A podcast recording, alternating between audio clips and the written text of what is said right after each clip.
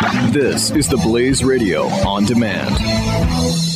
Individuals and businesses with tax problems, listen carefully. If you owe over $10,000 in back taxes or have unfiled tax returns, we can help you take back control. The IRS is the largest and most aggressive collection agency in the world, and they can seize your bank account, garnish your paycheck, close your business, and file criminal charges. Take control of your tax problems now by calling the experts at Tax Mediation Services. At 800 600 1645. That's 800 600 1645. 800 600 1645. Breaching the fault lines of today. Welcome to Reform This with Dr. Zuhdi Jasser on the Blaze Radio Network. This is Dr. Zuhdi Jasser. Welcome back this week to another episode of Reform This on the Blaze Radio Network. It's always great to be with you. Thank you for joining me. If you're new, I hope you find a voice here of reason, of honesty, and humility of an American Muslim who not only loves my country, but feels that it is the responsibility for American Muslims who believe in leaving a legacy of patriotism and liberty, who believe that the Arab awakening was an opportunity for liberty and an opportunity to defeat the two evils of secular fascism and political Islam and theocracy. Week to week, I try to find the issues of the day that are educational, instructive, and those clinics in understanding what it is we're up against globally within the Muslim consciousness that needs reform. There are many things that need reform, and I was just speaking to a group, a national group called the Pinnacle Forum, and the theme of their conference this week was transforming culture.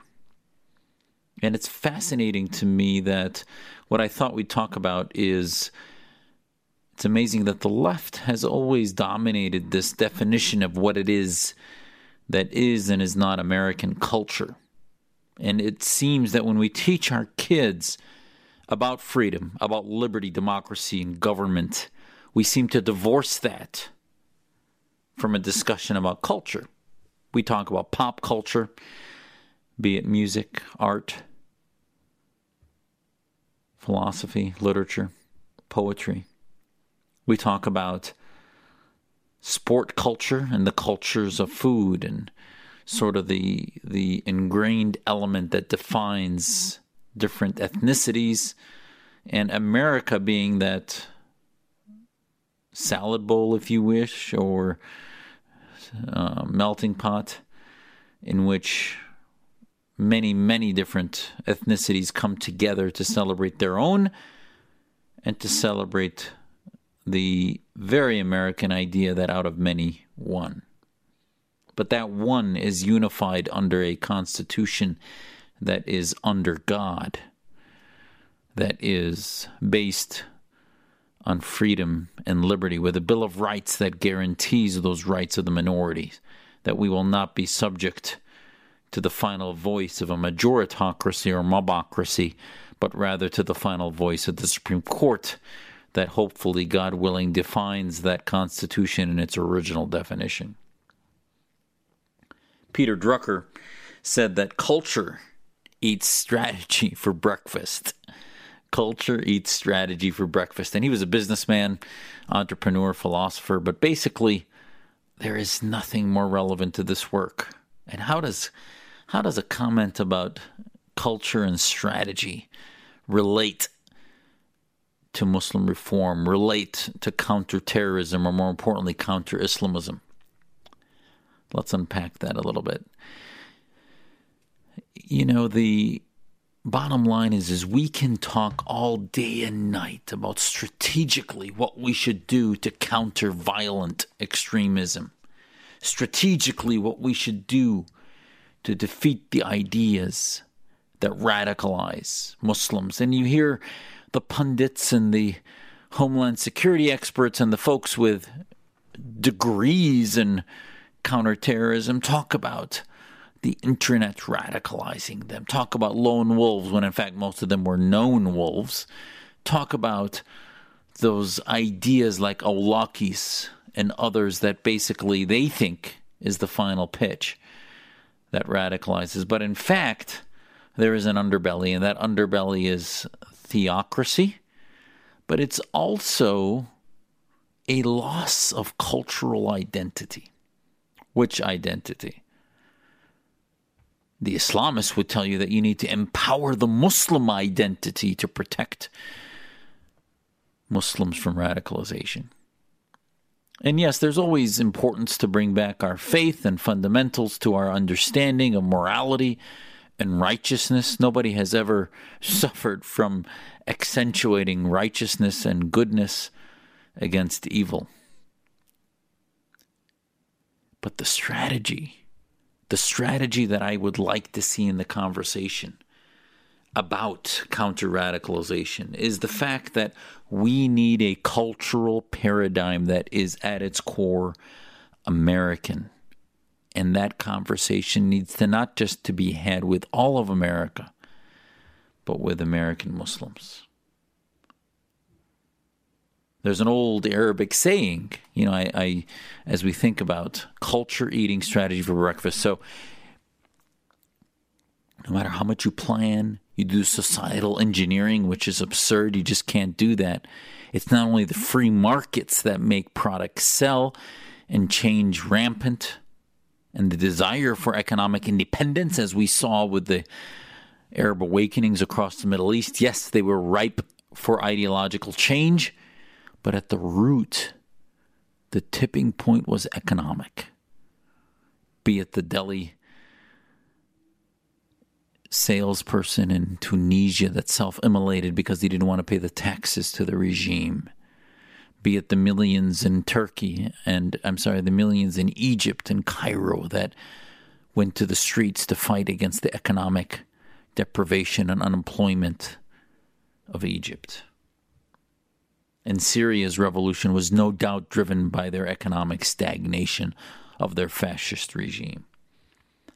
So culture is driven by financial wealth, by education, by not only music and and those palatable forms of what we identify with in our ethnicities, within our nation states, and within our identity from traditional adherence to who we are, who our grandparents and our grandparents' grandparents were, but the evolving culture.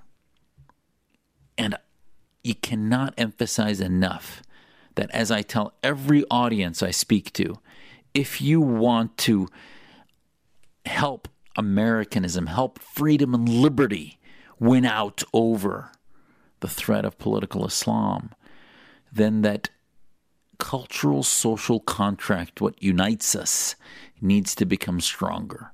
We need to redefine, not change we need to remember and recall and lift up the definition of what it means to be American. And unfortunately, the far left, which is globalists, socialists that don't believe strongly in nation state identities, wants to dilute that into a global collectivism and mind numbing obsession with climate change and other aspects that divert us from the primary social ills in our neighborhoods in our families and our national family. What happened to the national family of America? You know, this is a question that is, I think, so central to the core of why we're losing the definition of our culture. How many people do you know refer to being American as belonging to a family? I guarantee you that if our Muslim families were teaching our kids that home is not where our parents came from, but home is here. And our family is not only our nuclear family, but our national family. And as a result, we need to love and adore our military that keeps our family safe, our police that keep our neighborhoods faith, safe, our National Guard. And yes, the vast majority of American Muslims do believe that. But the culture within our community has often been driven by Islamists that have a separatist cultural mindset that does not celebrate the American identity of this culture, but rather lifts up a victimization culture. That victimization culture sacrifices the principles of universal human rights and equality under God, and ultimately sacrifices at the altar of Islamic supremacism. Those supremacist ideas need to be countered, and the only counter is not only criticism of them, but a lifting up that American identity as our culture of universality, of respect for all equally under the law, under God. And it's time for us to challenge the Hollywood culture, to challenge the so called mainstream culture that is neutralizing and neutering many of the principles that unite us from value systems that are about the equality of men and women, are about the individual rights of folks to believe what they want. And it's, you know, you start this with a discussion that holds our minority communities, like Muslims, accountable to the values that we hold our majority communities to. When we come back, we're going to talk about more of those battlefronts of the self and identity and why the transformation of culture is central to building a key strategy. And no, yes, maybe culture might eat strategy for breakfast, but culture will win this, and we need to define what we're fighting. This is Zuhdi Jasser on Reform This. Reform This with Dr. Zuhdi Jasser on the Blaze Radio Network. The progressive movement is full of lies. Why do Americans keep falling for the deception? In his new book, Liars, Glenn Beck reveals the simple answer fear. At our most basic level, we're all afraid of something, and progressives exploit this by offering us solutions to our fears. Solutions based on lies and an unrelenting hunger for power and control. Understanding the roots of these lies is key to helping us stop the disease of progressivism. Liars by Glenn Beck. On sale now at glennbeck.com slash liars.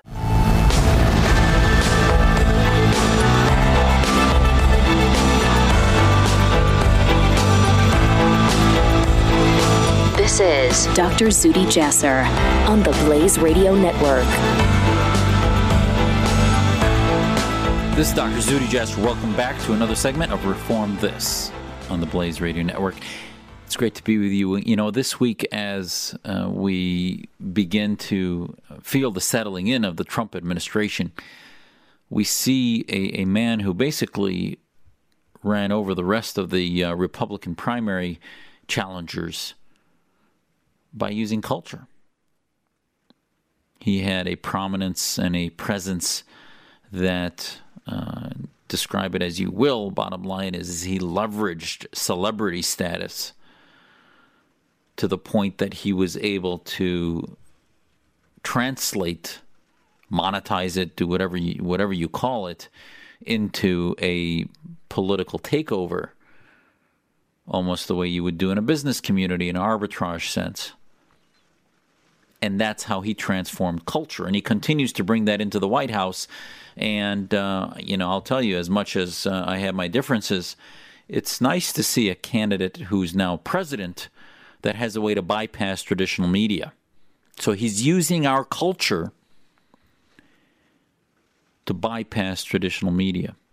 And who would have thought that the oldest starting president at 70 little older than Reagan was when he first took over as president, would actually be using the technology of teens and 20 and 30 year olds to communicate his message and bypass the quote unquote establishment media. So Drucker was right. Culture eats strategy for breakfast, and so many strategists were eating their shorts trying to figure out how it is that the apprentice host is now sitting in the White House. This is not a reality show, ladies and gentlemen. He used culture. There's also an Arabic saying that says you should eat your enemies for lunch before they eat you for dinner. And I think you see this applied over and over and over. Mr. Trump tweets and, and distracts us often with certain things while then while his cabinet appointees are getting grilled in Congress or other aspects may happen, culture is distracting us from the reality of the business of Washington. In some ways, that might be good, depending on what you're talking about. In other ways, it might actually distract us from the reality of what we are needing to attend to.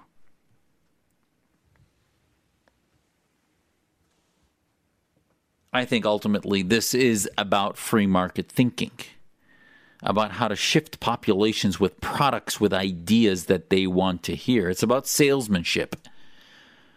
Yes, as painful as it was to see reduced to simple words.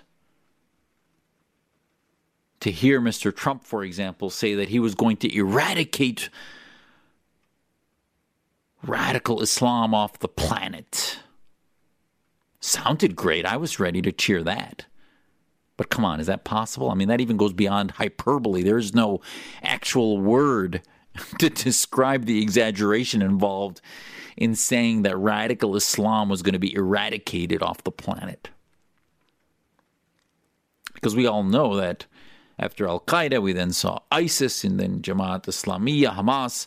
Radical Islamic groups will continue to sprout, and their cauldrons of theocracies will continue to brew them until Islam's leaders go through a real reformation. But it's fascinating how a salesman who uses the culture of exaggeration can make us feel that there's actually something being done. Now, he also, I think, hired one of the best Secretary of Defenses we've ever had General Mad Dog Mattis, and I think Mattis will be the best to get that job done. General Kelly, running Homeland Security, I hope will begin to unravel the violent extremism approach and look at violent Islamism. So we shift from CVE to CVI. Haven't heard that yet from him, but I'm going to continue to pitch it. And if we can get an audience with him, with the White House to pitch CVI, that will be our pitch. At the core of cultural transformation is innovation. The reason culture eats strategy for breakfast is innovation. Every day, human beings are looking for new movies, new songs, new poetry, new cars, new products, new cell phones, new devices. The same old government gets old. Nobody really cares about new policies. They just want government to get out of the way. So Islamists bring to the Muslim consciousness a new Islam that isn't reformed, but is revivalists. So this is the battle in the consciousness of Muslims is a battle between reformation, reformists, which is what I believe in, and revivalists, revivalizing, revitalizing the core message of what they believe to be the Salaf or Salafism, what the friends of the Prophet did in 620, 623, 628 CE. Now, we can debate whether they're right or wrong. I think many of us reformists will not will not surrender the narrative of the Prophet Muhammad to the revivalists, but rather we believe there are modern ways to interpret these things, but this is the debate that needs to happen. The revivalists create a new product and feed it to the insecure, the ignorant, the victimized, hyper victimized, ones controlled by the Islamist propaganda, by the left and others who tell them that they don't have an individual identity, but rather their identity is about the collective. In America, the collective to the left is about socialist collective, the destruction and fear of the capital markets. To the Islamists, the collective is the mosque collective, the Muslim organization collective, the minority collective. So, invention, new ideas is what culture is about. And the counter of the Islamist revivalist ideas has not happened yet. So, just as there's innovation in sciences, there needs to be innovation in humanities.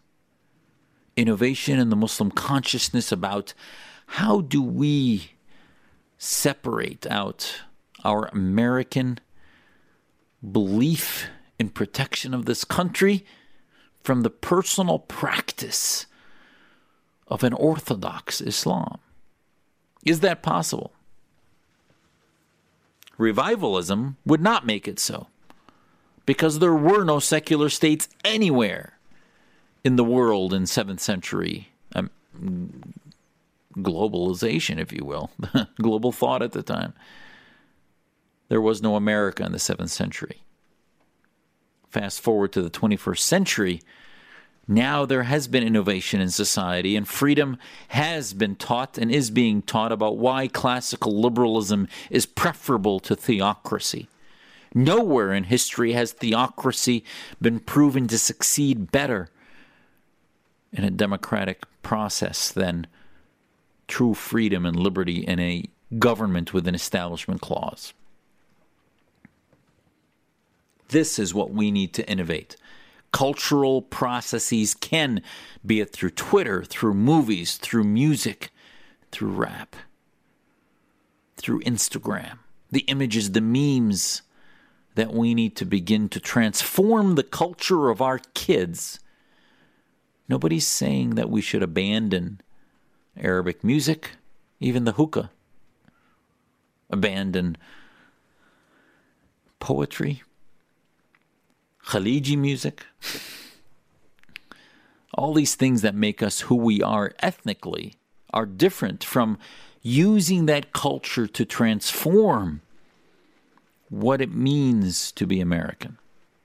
Because right now, the Islamists, from Sayyid Qutb from the early 20th century, who was a Muslim Brotherhood ideologue, one of the founding fathers of that ideology, came here and went back and painted the West as being evil, materialistic, and hedonistic.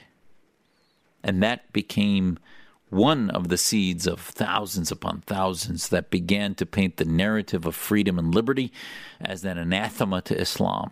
You put that on top of Sharia rulings and madhabs or schools of thought that refuse to give people freedom but rather kill apostates, cut the hands of thieves, give women half the votes of men all the other pre modern concepts that need reform, but can only happen in a culture of questioning, of critical thinking, of equality. So, the importance, you know, you'll see one of the things in modernity has been comedy. The institutions of man were reduced to a significant level by, comed- by comedians which is a good thing. Critical thinking is what has been lost. Ijtihad is the religious critical, think, critical thinking that is part of interpretation in a modern way of our old legal thought. But critical thought and modernity and mocking institutions. It's interesting. My grandfather used to hate jokes about the dictator of Syria, Hafez and then Bashar. Why did they hate that? My grandparents? Because it was not a laughing matter that genocides were happening where tanks would go in and kill 20 to 30,000 people. That, he said, comedy was part of a civilized culture. Comedy was part of not just venting, but actually was part of reducing institutions to an average equal human level. But when the institution had no respect for its people, you do not show it respect by mocking it. Because actually, comedy is something given to somebody filling an institution that you respect. That it was not a laughing matter. That these institutions of the Assads, of the Ba'ath Party, fascists of Arabists and Islamists in Syria needed to be militarily defeated. So, as you see, culture can drive. Why do you think the Assads and the Ba'ath allowed jokes to be made about them. There are certain limits that they had, but for the most part, they did allow it. Why? Because it was mind numbing. As they joked about this and that with the military, they it allowed the people to laugh it off and forget that their brothers and reformists were in jail being beaten and flogged. So culture is at the core of this battle. So I would tell you, as difficult as Sharia and all of these ideas may be, as difficult as it may be to define what it means to be American, it is time for us to begin the culture war against separatism, against theocratic mindset of political Islamic groups, and begin to rebuild cultural movements that bring in our immigrants into a understanding of what it means to be an American through religious freedom and equality. This is Zuhdi Jasser on Reform This, and we'll be right back. Breaching the fault lines of today. This is Reform This with Dr. Zuhdi Jasser on the Blaze Radio Network. Individuals and businesses with tax problems, listen carefully. If you owe over $10,000 in back taxes or have unfiled tax returns, we can help you take back control. The IRS is the largest and most aggressive collection agency in the world, and they can seize your bank account, garnish your paycheck, close your business, and file criminal charges. Take control of your tax problems now by calling the experts at Tax Mediation Services at 800 600 1645. That's 800 600 1645. 800 600 1645.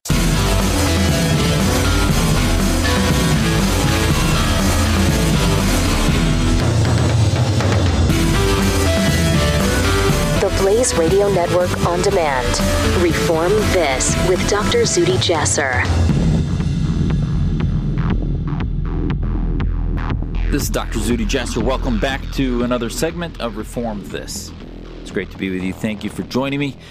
If you're new, hopefully you're hearing a voice of rational thinking, a Muslim that takes ownership, that looks at reform and looks at solutions and not only identifying the problem, but uh, also you get a healthy dose of uh, identifying what we're dealing with and the scope of what we need to treat about radicalization. Thank you for listening on the conversation on culture. And, and now I, I think one of the things that uh, sort of hit the week hard was President Trump uh, talking about, and his team talking about signing this executive order for halting immigration and refugees from certain countries. And also about building the wall and following through on what was the really hallmark of his campaign and boy, you know, first, before we get into the details, I, I think it's just amazing to again hear the, the blogosphere and the social media talk about what is happening in a way that is beyond hyperbole. I mean, can we not have a rational conversation about what's actually happening with American policy? No, we have to say, oh, he's blocking all Muslim immigration. No, he's stopping immigration from Muslim countries. The bottom line is, is that there were some countries identified and that access to the United States for refugees from visa holders from Iraq, Iran, Libya, Somalia, Sudan, Syria, and Yemen were to be stopped. And by the way, you think right now we're bringing in tons from this country, these countries? Syrian refugees are certainly leaving Syria in the millions, and uh, this is a whole discussion that you and I have had. But there have been barely 10, 15,000 brought into the United States. And we can talk about how those distributions were not ideologically vetted and, and problematic. So I think, and as I've said, and this is somebody, by the way, I, you know, I have a dog in this fight. I have family that are in Syria. My parents escaped Syria in the 60s. Our families have been dealing with the ruthless, oppressive regime of the Assad's Ba'athists since the 60s. And this revolution started in its first few years as truly one of freedom against a rebellion against autocracy and tyranny. And obviously it remains that, but it has been with no small thanks to the Assad regime, a radicalized rebellion with huge infiltration thanks to Turkey, Saudi Arabia, and Qatar with Islamist influence that has radicalized them, and thus the movement of Syrians out of Syria as a result of this. Really, I think part of it is ethnic cleansing of the Sunnis by the Assad regime, who's affiliated with the Shia Hezbollah radicals, the Iranian radicals, trying to depopulate Syria of its Sunni population in the sectarian battle between Islamists of the Shia versus the Sunni, and caught in the middle of the Christians and minority populations. But we should have been vetting against Islamists, not just terrorists. They don't identify themselves as terrorists. But as in the Cold War, when we were fighting the Soviets, we vetted against communists, against that we tried to. Some got through and ended up threatening our homeland security. But I think it's wise, as we said in the campaign, to put a pause and if this executive order truly lives up to its claims to put a pause of certain number of days, be it 120 for any type of refugees coming in, uh, 90 days for visas, whatever the numbers are on the details of the executive order, the bottom line is is that it's a pause, and I would not want more than six months. I think we can, if the Trump administration does this right, pause all immigration and refugees until we convene a method led by reformers who understand how to vet the ideas of Islamism, the belief in the Sharia state, the rejection of secular democracy, the rejection of universal human rights, the belief that all rights come from Islam or from the Islamic State or its Sharia, not from God and that the vessel of God is the human legal system of Sharia. Those individuals should be vetted, and there are ways to interview them, and at least in a far better percentage than we have now, to not give them the privilege, not the right, the privilege of coming to the United States. And then I believe we should resume it. And by vetting against Islamists, which is probably 20, 30 percent, you then allow room for more proportional immigration of Christians, minorities, Baha'is, others who are trying to come to freedom, like our families did. And through that vetting process, we then hone down on our skill sets as a country in understanding the ideas of those who hate us. Then you start finding interrogators at the Homeland Security who know how to pick out anti Semitism, anti uh, homophobia, and other ideas, uh, misogyny, that are all part and parcel of that Islamist ideology. But back to the truth. The truth is is that immigration was halted by this executive order from the list of countries that includes Yemen, Sudan, Iraq, Iran, Syria, Libya. Nothing about Muslim. Yes, the majority there are Muslims, so certainly the fear mongers and victimization radicalizers at the Council on American Islamic Relations want you to believe that this is about banning Muslims, and they'll use that meme, banning Muslims, when there is no such wording in the executive order. Not that I'm aware of, unless I missed it. Now, I would have preferred it to say in order to vet against Islamists, but I can see until the administration gets its head around vetting against the ideologies, it would then wait to specifically do that. And until it has the skill sets working and speaking for it that can clarify and thread the needle that this is not about the government interfering in the practice of religion, but it is about the government protecting itself from a global theopolitical jihadist threat. That's the threat. The global jihad. It's the global jihad, stupid. Remember the podcast I did four or five weeks back called it It's the Global Jihad, stupid. And this is what Mr. Trump, President Trump, now is doing.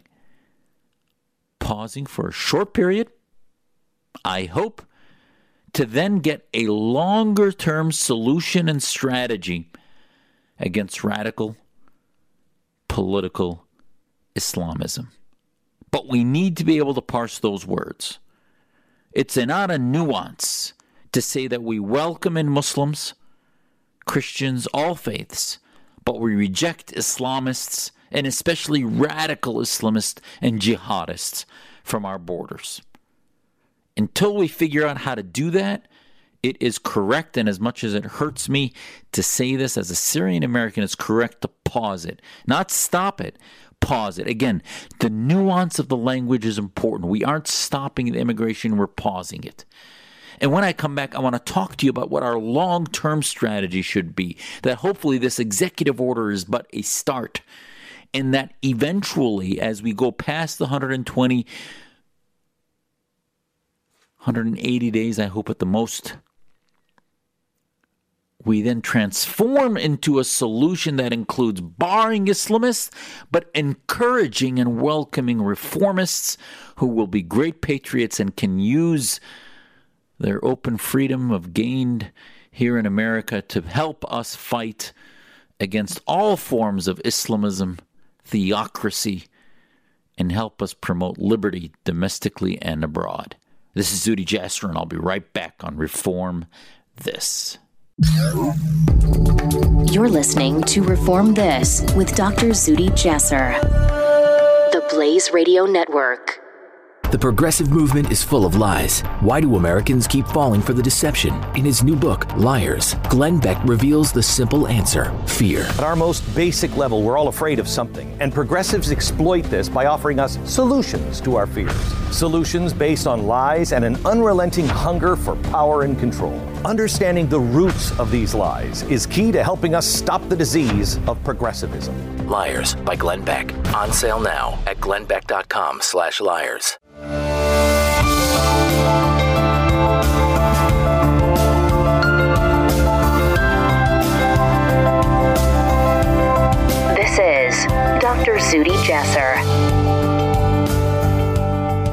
Jasser. Welcome back to the last segment this week of Reform This on the Blaze Radio Network. It's great to be with you. I, you know, we're we're talking about the executive order on immigration. We knew it was coming. The campaign was all about the fear and much of it true, a lot of it exaggerated, but bottom line is is that uh, the reality is is that radical Islamists want to attack us, and they've done so repeatedly. Now, were they refugees? For the most part, most of them were not, other than the spouse of the San Bernardino uh, killer, the um, one recently that had gone from Tunisia. Now he sought asylum, but I don't know why anybody would want asylum from Tunisia. They had a removal of their tyranny and a democracy that's evolving. So that made no sense. But bottom line is, is that he was using false papers, pretending to be a refugee after leaving prison in Italy. So there have been some examples of many that have exploited the huge, huge rush of millions of refugees into Europe and into the West, and the Obama administration's refusal to address ideology has left us vulnerable, and God knows, even of the 10 to 20,000 that are here, and some say up to 100,000 that have been accepted, how many have sympathies for ISIS? And this is a real threat. It is not a right to come to the United States, it's a privilege. So when you look at solutions long term, I hope the executive order is a short term response to American fears, response to a need to reset and reboot Homeland Security's ability to vet the threat. But then, as we look upon the ideologies that we're vetting and those who we're welcome, we realize that at the key, the center of this war is a battle of two simple, incompatible beliefs. One believes that they want to die for the Islamic State, any Islamic State, and its jihad, its military service to die in the way of God, as the motto of the Muslim Brotherhood goes to die for the way of jihad for God. And then, along with that death for God, for jihad, for the Islamic State, for Sharia, comes a hate for the Jews, for the West, for America, for secular society, for liberalism, for women's rights and equality. That is the battle between Islamism and what it hates and what it loves. And then on the other side are those that would die for freedom, for liberty, for America, for France, for that nation state loyalty that replaces, displaces, and defeats their jihad and instead they exchange it for universal human rights under God, under their constitution, and belonging to their new nation state. Not dual divisions between loyalty to their motherland and loyalty to America or Canada, but simply a loyalty to their new patriotic nationalism, their belief in dying for the Constitution and the laws of man kind. This is not to divorce themselves over their religion, but to divorce themselves of the theopolitical Islamo national movement of Islamism. So the long term should be that if we vet against those who want to come to the United States to do us harm and to advance and evangelize their theopolitical Islamist movement, then we can start back a process because the Muslims that would come here to fight and die for liberty would be our greatest allies and would allow us not to redefine what it means to be American, would allow us not to change ourselves into a more secular, autocratic definition of our democracy, our city on a hill, but maintain that last best hope for all those who want to be free. That's why I'm here. My parents saw America as that last best hope because Syrian nationalism failed. Syrian tyranny destroyed their identity, their individuality. And they saw Americanism as my grandparents and parents learned and their experience in London, and, and my father was educated in London and realized the beauty of Western democracy and embraced it on his immigration and political asylum in the United States. And I grew up in Wisconsin. I talk about that in my book, A Battle for the Soul of Islam. But I hope the long range part of this executive order will be that no later than 180 days it is rescinded and then we put into place an ideological vetting that's not only about preventing violent extremists, which is a tactic, but preventing violent Islamists and the ideology of theopolitical Islam.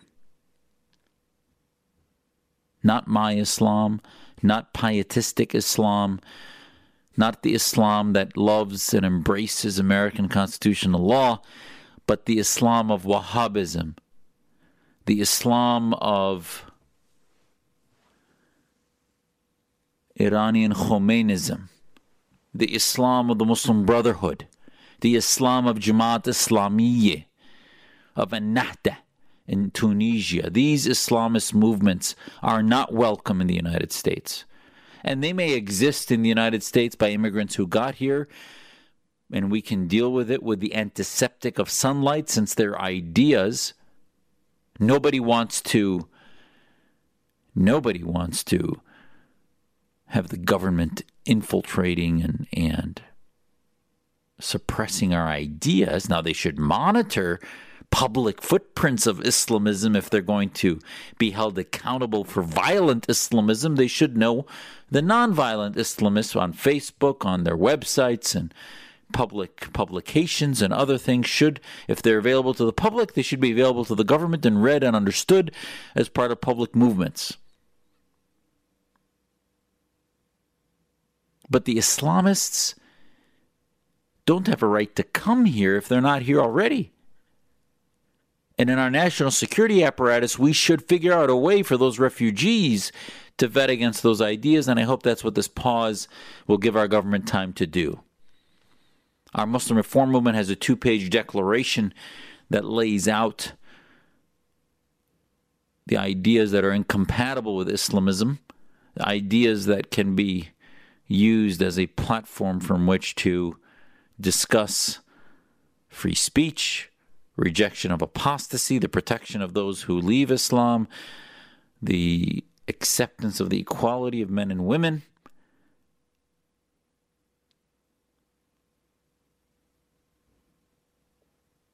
All of the parts of what we accept and breathe, as my grandfather used to say, the oxygen of American freedom. Since we forget sometimes what that oxygen is, we get so used to it. My family, who had lived in oppression, as we see now, obviously, what Syria has always been. It's no different now just because there's a kinetic rebellion and a, a suppression and genocide from the regime happening, and also from ISIS. Just because that's happening doesn't mean there wasn't a revolution before. Doesn't mean there wasn't thousands and tens and tens of thousands of innocents killed and slaughtered in various massacres in the last 50 years in Syria. It's been happening and continues to happen.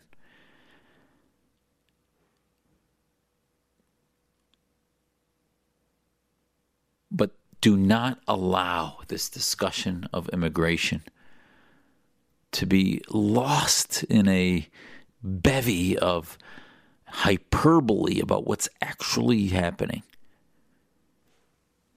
the topic of immigration, refugees, and being American will not be lost if we just pause it and then restart it to be able to better define what we stand for and who we look for when we look for allies.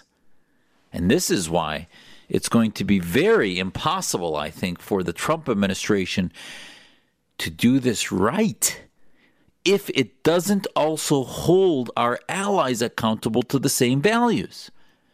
If the allies that we want to work with, be it the King of Saudi Arabia and his theocracy, or the Khomeinists, or Iraqi government, Lebanon, Libya, whoever it is, if we don't hold them accountable to the same universal human rights and say, well, not that they need to change tomorrow, but at least be in the process of modernization and rejection of tyranny and oppression and theocracy, if they don't reject that, we can't embrace them and say, oh, you're wonderful, we'll never sanction you because of your ideas. And that Islam is okay, but if they're coming to our country, then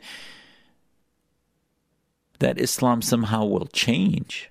No, we tell them, listen, we have Muslims in America that are reformists that seem to practice a form of Islam that's very modern. Your countries must be ancient and medieval and not modernized if your Islam of Wahhabism or Qatari sympathy for Islamism is somehow defining 21st century Islam. Which Islam is it? Why is it so far fetched for our government to say that that is theocratic and incompatible with the Universal Declaration of Human Rights. And look at what the U.S. Commission on International Religious Freedom has said about religious freedom in those countries and why many of them, like Pakistan, are on the CPC list for countries of particular concern. These are things that we should be saying from the White House every day. We should be talking about the prisoners of conscience in those countries that are Muslim, Christian, atheists, and otherwise.